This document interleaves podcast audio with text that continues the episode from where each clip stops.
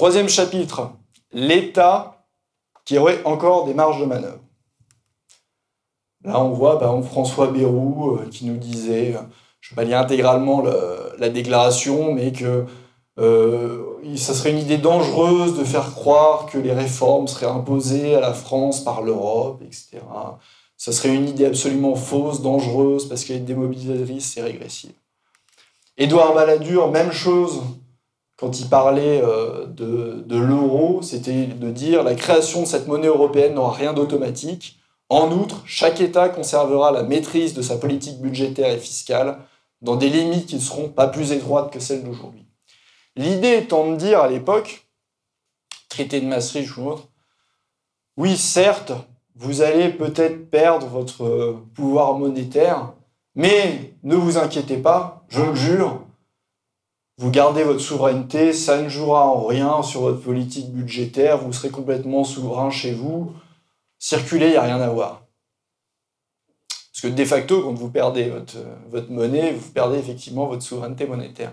Mais on va voir que la création de l'euro amène aussi une perte complète au niveau budgétaire. Il y a notamment eu euh, les fameux euh, euh, pactes de, croissance et TSCG, le fameux traité qu'ils appelaient Mercosy, en fait, négocié par Nicolas Sarkozy et après mis en place par François Hollande, le même François Hollande, d'ailleurs, qui avait promis dans sa campagne présidentielle en 2012 qu'il allait renégocier le TSCG.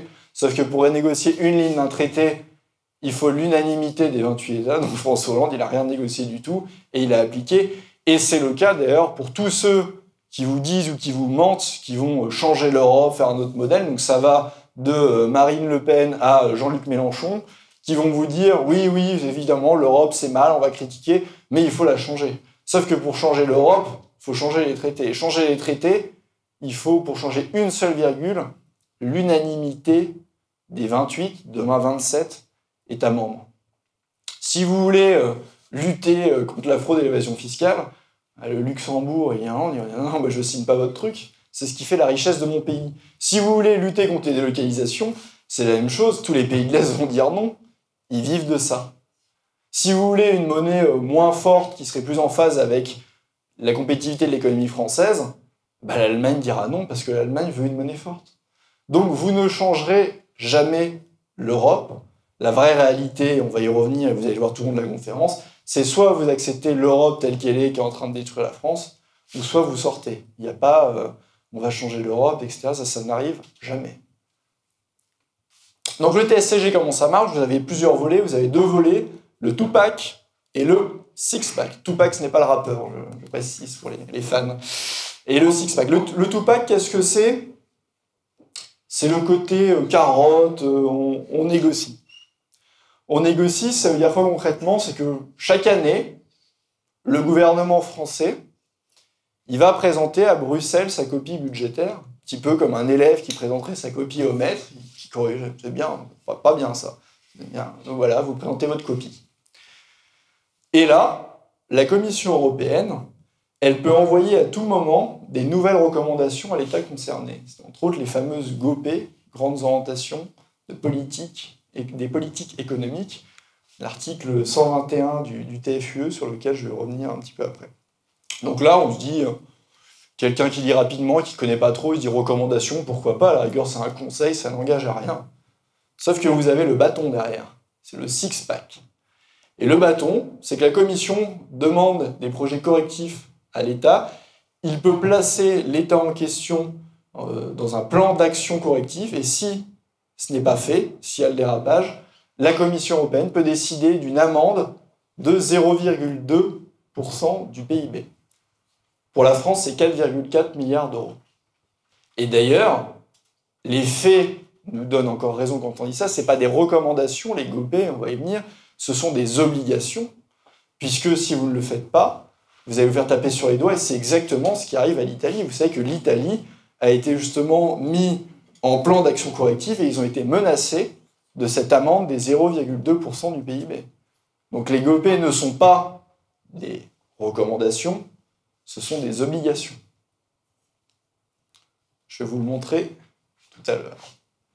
Mais l'Italie, euh, Ils avaient présenté à la base un budget en déficit de 2,8, alors que la règle, normalement 2,8, 2,7, je ne sais plus, alors que normalement la règle est de 3, ils étaient en les clous, mais comme la Commission européenne regarde pas seulement des déficit, mais ce qu'il y a dedans, si les mesures, si les politiques économiques et sociales, même si vous êtes dans le clou des 3%, ne plaisent pas à l'Union européenne, ils vont faire retoquer.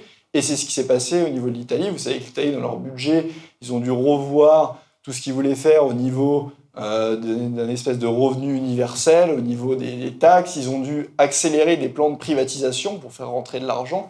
Et ça, ça a été accepté par le gouvernement italien, qui a maintenant proposé un budget à 2% de déficit. Donc, les GOP s'appliquent. On va parler un petit peu d'articles de traité, je ne vais pas vous les lire en, entier, mais entre autres les articles 106 et 121 qui sont symptomatiques de la perte totale de souveraineté budgétaire et finalement des choix démocratiques de politique économique et sociale que pourrait faire un gouvernement.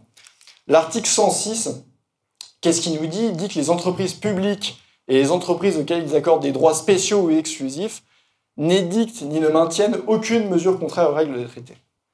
Et les règles des traités, c'est quoi? C'est la concurrence. Donc concrètement, ça dit quoi cet article?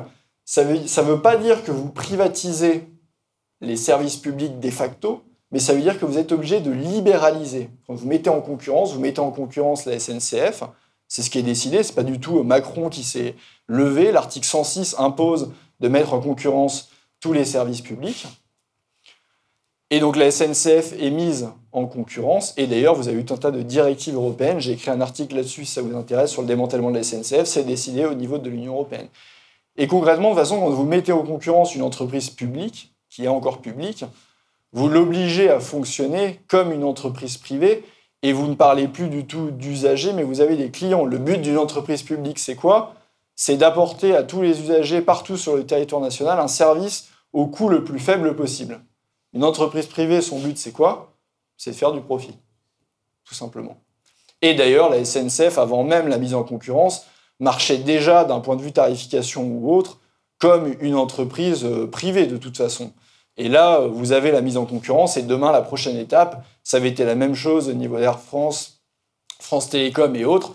Ça va être évidemment, on va apprendre qu'il va falloir privatiser euh, la SNCF parce que euh, on a un déficit budgétaire, mais c'est la suite logique. De toute façon, à partir du moment où vous mettez en concurrence, vous libéralisez comme l'impose l'article 106, vous faites fonctionner les entreprises publiques comme des entreprises privées.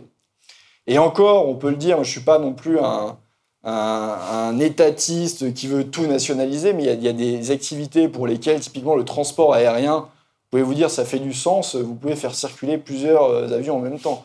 Le transport ferroviaire, c'est une absurdité totale parce que ça où toutes les activités de réseau, électricité, euh, euh, gaz, etc.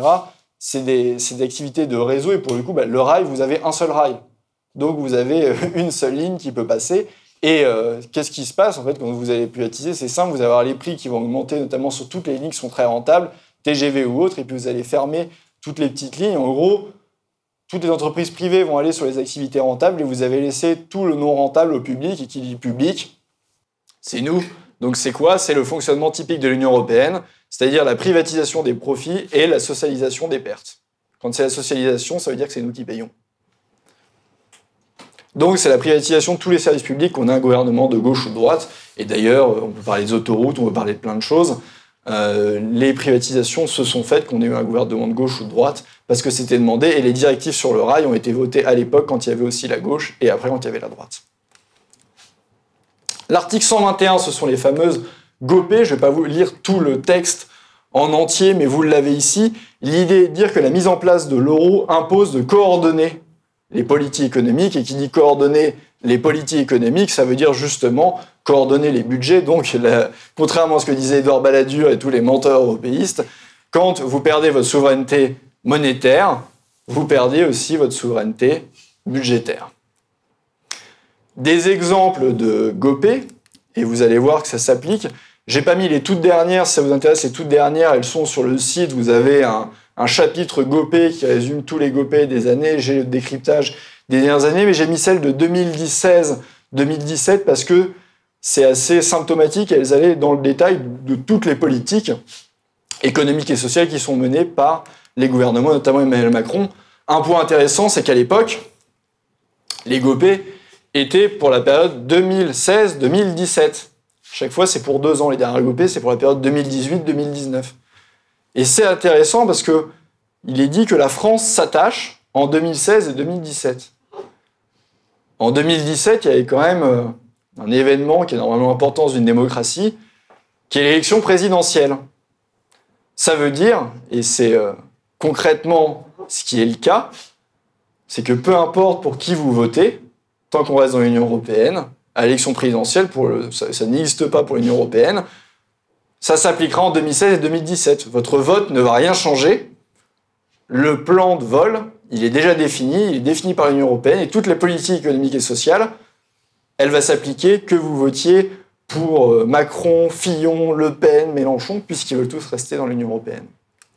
Qu'est-ce qu'il y avait dans les GOPÉ de 2016-2017 Il y avait la réduction des dépenses publiques, donc ça c'est un truc qu'il y a euh, chaque année, mais ce qui est intéressant c'est de lire ce qui est dit dans le préambule dedans, et c'est la réalité. Il n'est pas possible de réaliser d'importantes économies à court terme sans ralentir considérablement la croissance des dépenses sociales qui représentent plus de la moitié des dépenses publiques. Vous avez toujours le jargon euh, neuf langues bruxelloises, ils vont pas dire qu'il faut baisser, mais ils vont dire qu'il faut considérablement ralentir la croissance. Mais ce qu'ils disent, c'est une, une réalité. Si vous vous obligez à baisser les dépenses publiques, si vous regardez sur le long terme, en pourcentage du PIB, les dépenses de l'État, contrairement à ce qu'on pourrait croire, elles ont diminué. Si vous regardez après les dépenses des collectivités locales, elles ont un petit peu augmenté, à peu près d'ailleurs, dans les mêmes proportions que celui de l'État qui a diminué. C'est un petit peu l'effet de la décentralisation. C'est le vaste communicant. Grosso modo, si vous prenez État plus collectivité locale, les dépenses en pourcentage du PIB sont à peu près constantes sur 20 euh, ans. En revanche, ce qui a augmenté, c'est les dépenses sociales. Et pourquoi? Parce que vous avez un chômage de masse et parce que vous avez une population vieillissante et donc des coûts de santé qui augmentent. Donc il faut parler concrètement. Quand on vous dit, même les candidats qui vous disent ce qui est exigé par l'Union européenne, qu'il faut baisser les dépenses publiques, il bah, faut qu'ils disent faut baisser les dépenses sociales et qu'ils le disent aux Français, qu'ils soient un petit peu honnêtes, puis là on va voir comment ils vont voter. Mais bien sûr, à chaque fois, c'est la manipulation qui règne. Troisième point, veiller à ce que les réductions du coût du travail soient pérennisées. Évolution du salaire minimum compatible avec la création de l'emploi et la compétitivité. En gros, ça veut dire quoi? Ça veut dire que le SMIC ne doit pas augmenter, pas plus que le minimum légal. Et j'en profite pour clarifier les choses. Contrairement à la promesse mensongère d'Emmanuel Macron lors de ses vœux, ce n'est pas le SMIC qui augmente, donc qui respecte les GOPÉ. Le, le SMIC n'a pas augmenté plus que le minimum légal. Le minimum légal, c'est un comité d'experts qui définit que le panier moyen augmente de temps. En l'occurrence, c'était 1,6% pour l'année 2018. Donc le SMIC a augmenté de 1,6% en, euh, je crois que c'est à peu près l'équivalent de 16 euros, 16 euh, euros net par mois, ou quelque chose comme ça, d'augmentation, et c'est le minimum légal. La, ce qu'il a augmenté, c'est la prime d'activité. Le prime d'activité n'a rien à voir avec le SMIC. Déjà, c'est assez facilement réversible. Plus vous avez la moitié des personnes qui sont au SMIC qui ne touchent pas la prime d'activité, puisqu'il faut des conditions de ressources, de conjoints ou autres, et puis il faut faire de toute façon la demande. Et en plus, ça ne, ça ne vous donne pas les droits d'un salaire. Un salaire, vous avez des cotisations sociales dessus, et donc par exemple, c'est pris en compte dans le calcul de votre retraite. Prime d'activité, c'est pas du tout le cas. Vous n'allez pas gagner plus de retraite parce que la prime d'activité augmente. Il y a ça, et évidemment, quand vous augmentez le SMIC, vous avez un effet d'entraînement sur toute la grille des salaires, alors que vous augmentez la prime d'activité, pas du tout. Donc Macron a respecté les GOPÉ, et le SMIC n'a pas augmenté plus que le minimum légal.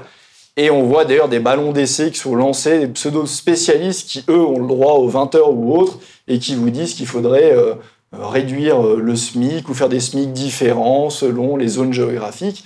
Donc on voit bien qu'on essaye d'accoutumer la population pour appliquer celui-ci. Donc là, ils vous disent pas qu'il faut supprimer le SMIC, mais c'est évidemment ce qu'on veut dire, l'évolution des salaires minimum compatible avec la création d'emplois.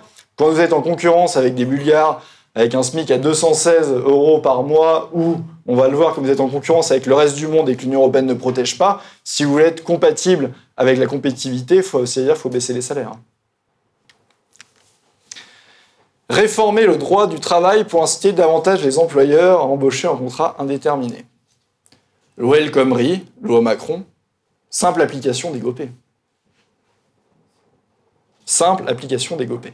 Et ce qui est dingue, dans la dernière loi Macron, il y, a, un élément notamment, enfin il y en a plusieurs, on ne va pas complètement le décortiquer, mais il y a un élément qui est que les indemnités de licenciement sont désormais plafonnées, même quand il s'agit de licenciements dits abusifs. Concrètement, c'est-à-dire que même un mec qui a 40, 40 ans de boîte, si le licenciement n'est pas du tout justifié, il pourra toucher au maximum deux ans de salaire. Et encore, si vous avez moins d'années d'ancienneté, ça peut être encore moins. Donc c'est la porte ouverte à absolument toutes les discriminations. Vous pouvez virer quelqu'un sans le motiver, puisque comme c'est plafonné maintenant, aucun souci, vous pouvez licencier quelqu'un parce que sa tête vous revient pas, vous n'aimez pas euh, sa couleur de peau, vous n'aimez pas sa façon de faire, vous n'aimez pas son orientation sexuelle, vous n'aimez pas tel... Vous pouvez licencier. Grâce à Macron, ça vous coûtera pas plus de deux ans de salaire, même pour quelqu'un qui a 40 ans de boîte. On en est là.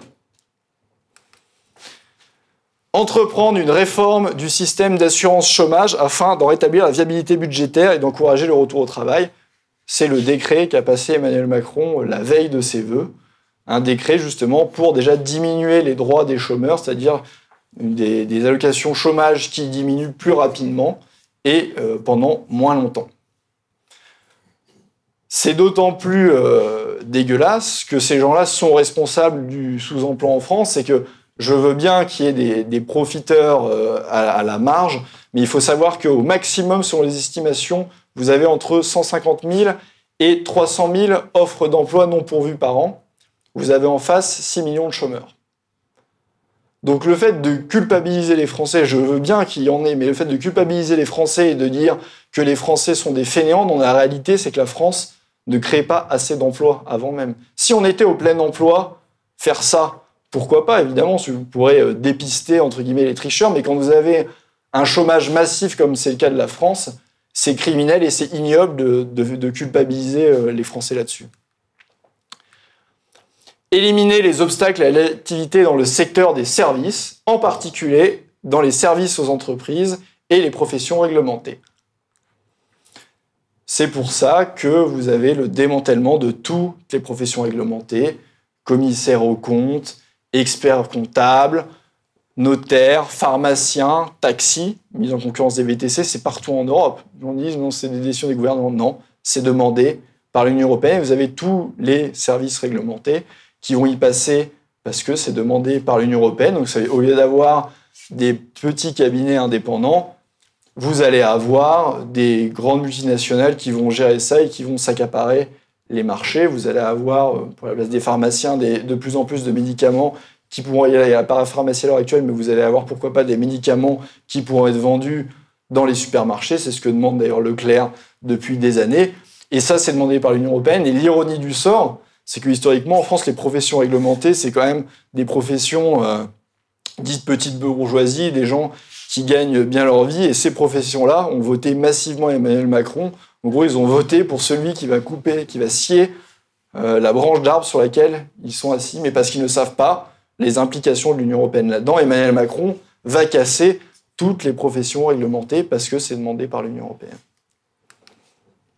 Prendre des mesures visant à réduire les impôts sur la production et le taux nominal d'impôt sur les sociétés. Là encore, il n'y a rien d'innovant, c'est exactement ce que fait Emmanuel Macron, la décision est déjà prise, l'impôt sur va baisser et il va arriver d'ici la fin du quinquennat à 25%. C'est demandé par l'Union européenne, Macron l'exécute, et si ça avait été euh, Hollande, si ça avait été n'importe qui d'autre, c'est ce qui aurait été fait. Élargir la base d'imposition sur la consommation, notamment en ce qui concerne la TVA. Alors ça, oui, je l'admets, c'est la seule marge de manœuvre. Il faut des impôts qui tapent sur le plus grand monde possible.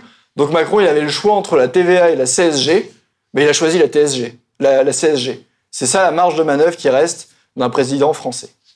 Est-ce que je, où est-ce que je coupe? Est-ce que je coupe sur la, est-ce que j'augmente la CSG ou la TVA Ce qui est d'autant plus stupide, quand on connaît un petit peu l'économie, ce qui n'est pas le cas d'Emmanuel Macron visiblement, c'est que quand vous, vous augmentez la TVA, vous faites toucher aussi tous les produits d'importation et donc, ça aide finalement euh, les entreprises françaises à augmenter la TVA. Ça permet de rééquilibrer un petit peu, de faire porter la fiscalité sur les entreprises à l'étranger qui, euh, qui exportent en France. Or, quand vous augmentez juste la CSG, bah, vous tapez juste dans les poches des Français. Bravo Emmanuel, champion. Le 9, supprimer les dépenses inefficaces, notamment celles dont le rendement est nul ou faible. C'est l'ISF. Bah, vous comprenez pourquoi l'ISF a été supprimé. Donc, moi j'ai de la sympathie pour le, mouvement des Gilets jaunes, mais quand on demande le référendum d'initiative citoyenne ou le rétablissement de l'ISF, faut bien comprendre, et de plus en plus de Gilets jaunes commencent heureusement à le comprendre, c'est que toutes ces mesures-là sont incompatibles avec notre appartenance à l'Union européenne. Donc RIC, oui, rétablissement de l'ISF, pourquoi pas, c'est à discuter, mais quoi qu'il arrive, c'est impossible dans le cadre de l'Union européenne et c'est impossible sans Frexit. Donc ça, il faut vraiment l'avoir en tête. Et pour la simple et bonne raison, pour ce qui est du RIC, de toute façon, euh, la Suisse est un pays très démocratique, par exemple, parce qu'ils ont les votations. Si demain ils rentraient dans l'Union européenne, ce serait fini, puisque la plupart des référendums seraient interdits directement par les traités européens. Donc c'est pas du tout, vous pouvez pas décider, vous pouvez pas décider de rien en politique économique sociale. Les traités européens l'interdiraient. Donc ça sert à rien d'avoir le RIC sans sortie de l'Union européenne. Et il est évident que si Emmanuel Macron accordait un RIC, il serait exclu de faire un RIC sur la sortie de l'Union européenne. Et de toute façon, dans le cadre de l'Union européenne, les règles seraient euh, complètement verrouillées parce que, euh, comme euh, l'a dit notre ami Jean-Claude Juncker, vous le verrez, il ne peut pas y avoir de choix démocratique contre les traités européens. Le 10, adopter la réforme concernant la retenue à la source et l'impôt sur le revenu. Ah, bah c'est ce qu'ils ont fait. Alors il y a eu tout le sketch de Emmanuel Macron qui allait voir Gérald Darmanin. Je ne sais pas si on est prêt, etc. Mais Hollande devait le faire, mais il, savait. Euh, Hollande, euh, il, est bête, mais pas autant que ça. Il, savait que ça allait être très compliqué parce que c'est incompatible avec euh, le modèle français, notamment tout ce qui est crédit d'impôt ou autre. C'est très compliqué à mettre en place il n'y a pas vraiment de valeur ajoutée. Ça va là aussi être un boulet pour toutes les PME, TPE qui vont devoir s'occuper de la collecte de l'impôt. C'est aussi stupide parce que si une entreprise fait faillite, comme vous ne collectez pas l'impôt vous-même, bah, l'impôt qu'elle avait collecté, l'État n'en verra jamais la couleur. Donc c'est complètement stupide de, privatiser quelque part la collecte de l'impôt, ce qui est le, cas de l'imposition à la source. Mais de toute façon, c'était laissé dans les GOP. Hollande a laissé traîner, mais comme toutes les GOP, vous pouvez laisser traîner pendant un an, deux ans, trois ans, et après vous êtes obligé de le faire. Emmanuel Macron l'a fait, ce que c'était demandé. Est-ce que c'est les simples recommandations? C'est intéressant quand vous regardez euh, les textes européens, c'est le, texte du 16 novembre 2011, c'est bien indiqué qu'en liaison avec l'article 121, nous pourrons avoir une amende s'élevant à 0,2% euh, du PIB enregistré sur l'année précédente par un État membre. Les États membres dont la monnaie est l'euro ont un intérêt et une responsabilité particulière à mener des politiques économiques qui contribuent au bon fonctionnement de l'union économique et monétaire le traité sur le fonctionnement de l'Union européenne permet d'adopter dans la zone euro des mesures spécifiques allant au-delà des mesures applicables à tous les États membres. Lorsque le Conseil agissant en vertu de l'article 126, etc., vous pouvez avoir une amende s'élevant à 0,2% du PIB. Donc, contrairement à tout ce que vont vous dire les européistes ou même les médias qui ne, suivent pas ça de près, ce ne sont pas des recommandations, les GOP, ce sont des obligations. Et nous avons là aussi les aveux entre ce qu'on vous dit à Paris, très belle photo, hein. entre ce qu'on vous dit à Paris et la réalité à Bruxelles.